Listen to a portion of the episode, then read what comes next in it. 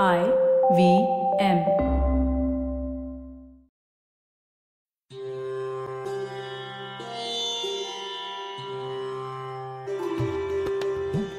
नमस्कार.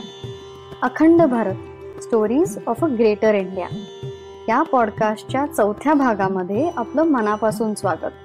मी सानिया माने पुण्यात पथेल हेरिटेजतर्फे हेरिटेज वॉक्स ट्रिप्स आणि इतिहासावर आधारित कॉर्पोरेट ट्रेनिंग देण्याचं काम करते.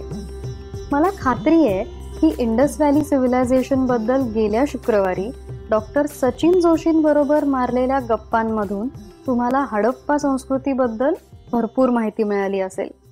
तिथली सामाजिक परिस्थिती कशी होती? तसंच ती संस्कृती लयास कशी गेली? याबद्दलही इंटरेस्टिंग माहिती मिळाली असेल. चला तर मग आजचा भाग सुरू करूया एका छोट्या कथेसह. हा काळ होता भरत राजाच्या राजवटीचा. इथे रामायणातील भरत राजा नाही बर का? तर ही कथा आहे सुदास नावाच्या राजाची. विश्वमित्र हे सुदास राजाचे खास धार्मिक गुरु होते. सुदास राजाने अनेक विजयी मोहिमांचे नेतृत्व केले होते ते विश्वमित्रांच्या मार्गदर्शनाखालीच. काही काळानंतर सुदास राजाने विश्वमित्रांच्या जागी वशिष्ठांना त्यांच्या श्रेष्ठ धार्मिक ज्ञानामुळे आपले धार्मिक गुरु म्हणून नियुक्त केले.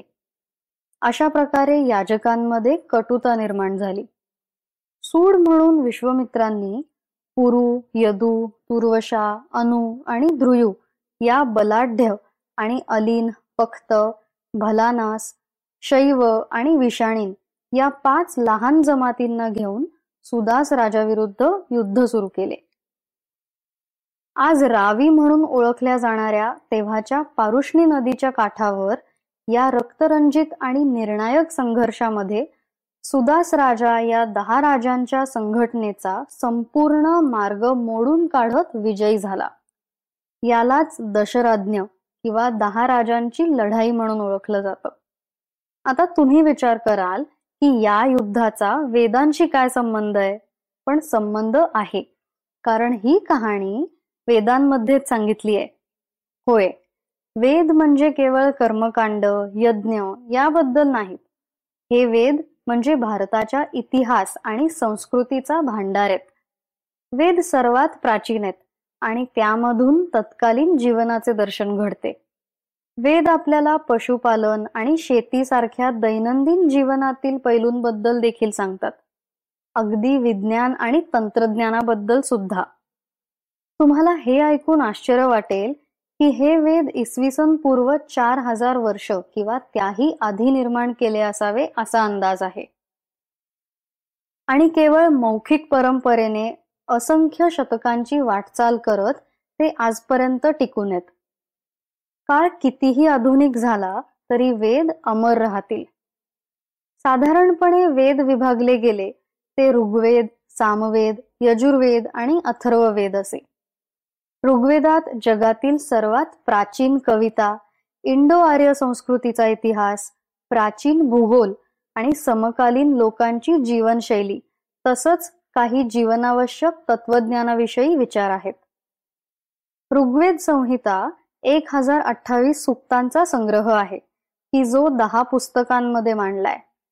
यामध्ये यज्ञ करण्यास उपयुक्त अशा मंत्रांबरोबर इतर अनेक विषय प्रतिपादन करणारे अनेक मंत्र आहेत. सामवेदात अठराशे दहा श्लोक आहेत. मुख्यतः ऋग्वेदातून घेतलेले. जसं ऋग्वेदातील मंत्र विविध विधीत महत्त्वाचे होते तसे ते मंत्र विशिष्ट रीतीने म्हणण्याची पद्धतही महत्वाची होती. हे मंत्र कसे म्हणायचे हे सामवेदात सांगितलंय. आजच्या भाषेत सांगायचं झालं तर मंत्रांना चाल सामवेदात लावली गेली आणि तेव्हाच काही वाद्यही प्रचलित झाली.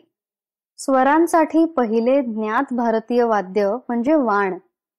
वाण या शब्दापासूनच पुढे वीणा हा शब्द प्रचलित झाला असावा.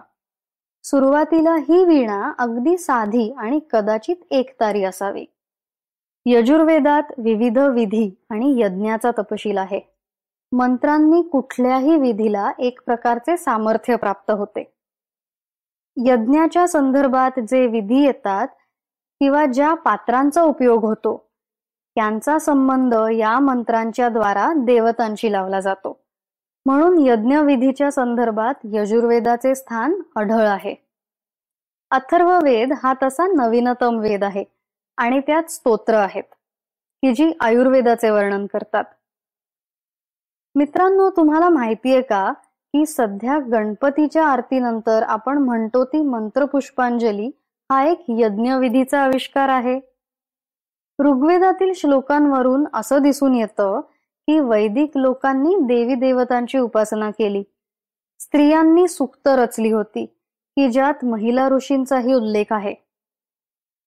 त्यात असंही नमूद केलंय की महिलांनी आपल्या पतीसोबत यज्ञामध्ये भाग घेतला होता. त्यांनी विविध सामाजिक राजकीय मेळाव्यांमध्ये सुद्धा भाग घेतला होता. हे झालं वेदांबद्दल. आता वेद युगातील माणसं त्यांचं जीवन संस्कृती याविषयी थोडी माहिती करून घेऊ. त्या काळी शेतीची वाढ मशागतीची विविध तंत्र यांच्या विकासाने आणि बैलांच्या उपयोगामुळे दुबार पीक घेणं शक्य होतं. भरपूर प्रमाणात धान्य असल्यामुळे त्या काळचे लोक अपूप म्हणजे तांदूळ किंवा गव्हाचा तूप घालून केलेला वडा किंवा खाजा तसंच वटक हे पदार्थ खात होते. आजचे आपले भाजणीचे थालीपीठ सुद्धा त्या काळी फेमस होतं बर का. मांसाहारात कबाब त्या काळात सुद्धा काही खास प्रसंगीच बनवत असे. तर मग मौखिक परंपरेचा हा इतिहास नक्कीच वेगवेगळ्या कालखंडातील जीवन समजण्यात खूप मोठी भूमिका निभावतो. कुठेही लिहून न ठेवता हे वेद काळाच्या कसोटीवर टिकून राहिले आणि आजही जप केले जातात.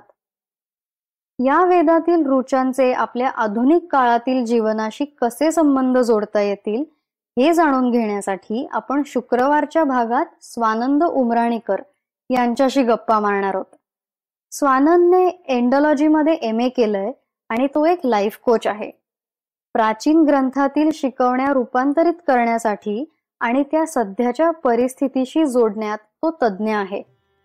तर आज इथेच थांबूया आणि भेटूया पुढच्या भागात.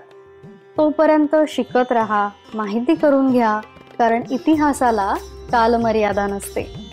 Akhand Bharat stories of a greater India हा पॉडकास्ट ऐकल्याबद्दल खूप खूप धन्यवाद. तुम्हाला हा पॉडकास्ट आवडला असेल तर आय व्ही एम नेटवर्कवरील इतर मनोरंजक पॉडकास्ट ऐकायला अजिबात विसरू नका. तुम्ही आम्हाला सोशल मीडियावर फॉलो करू शकता. आमचं फेसबुक ट्विटर इंस्टाग्राम आणि यूट्यूब हँडल आहे आय व्ही एम पॉडकास्ट